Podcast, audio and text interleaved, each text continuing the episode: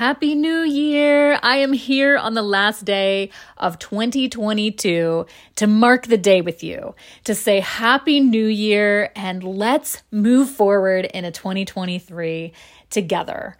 This morning, I renewed my gym membership. As you know, there's never a better time to start going to the gym than on December 31st. I was unpacking my stuff into a cubby, getting my workout shoes on, when a really fit woman beside me said, I've never been happier to say goodbye to a year. I only have 10 more hours to count down, and I'm going to count every single second. You know, I personally haven't had a terrible year. 2022 has been pretty enjoyable. It's had its rough patches, but you know, it wasn't the worst. And yet, somehow I felt such empathy for this woman when she said it. I just looked her square in the eyes and with like the most genuine way, I said, Well, then, Happy New Year. And she looked at me and said back, Happy beepin' New Year. and honestly, sounds funny to describe it, but it was probably the most genuine, heartfelt Happy New Year I've ever heard or experienced. And it was with a complete stranger. I truly do wish her the best new 2023. I also wish you a really good new year. Yes, you know, tomorrow it's just another day. And yes, it's just the turning over of a calendar page. It's not like circumstances will magically be different on January 1st. It it never is. If a year is bad, we tend to claim that the next one will apparently be better. But, you know, it's not the case yet. It does mark new beginnings, which sparks hope, and ho- hope can change anything. And so I think that's, for me, the most magical part of the new year is that it sparks a hope of a new beginning, even if things don't like change overnight. It's the changing of that number on the yearly date that draws some sort of veil over whatever happened the last year and it allows us to see with fresh eyes and gaze on new horizons. You know, it's been known that when people experience that difficult year, they do breathe a huge sigh of relief when the number is no longer on the calendar. So if you've had a hard 2022, let's all breathe that sigh of relief together, just like the woman at the gym. And yes, like I said, it's not a magic wand. The sayings like, New Year, New Me, aren't the case. I've lived through 45 New Year's Eves, and though I'm not as old as some, I'm old enough to say it's not necessarily new year, new me. It's pretty much the same old me. I will be the same old me tomorrow. But it is another day, another chance to make baby steps forward, living a life of purpose.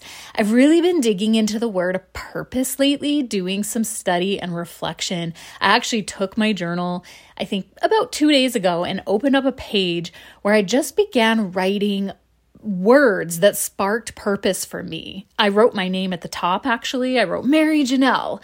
And then I wrote all these different words and I've I've been adding to it over the last couple days, words of purpose uh, to, they they're actually just like little phrases, little sentences, and it's kind of scattered all over the page. I encourage you to do the same. Write down words of purpose that remind you that your life does have meaning and purpose and dig up purpose from the past like those moments where you had you know those ahas where you said, Oh my goodness, this is why I'm here. I've had this moment of being alive. It could be from becoming a parent or that moment with a loved one or that moment where you gave something or did something or learned something.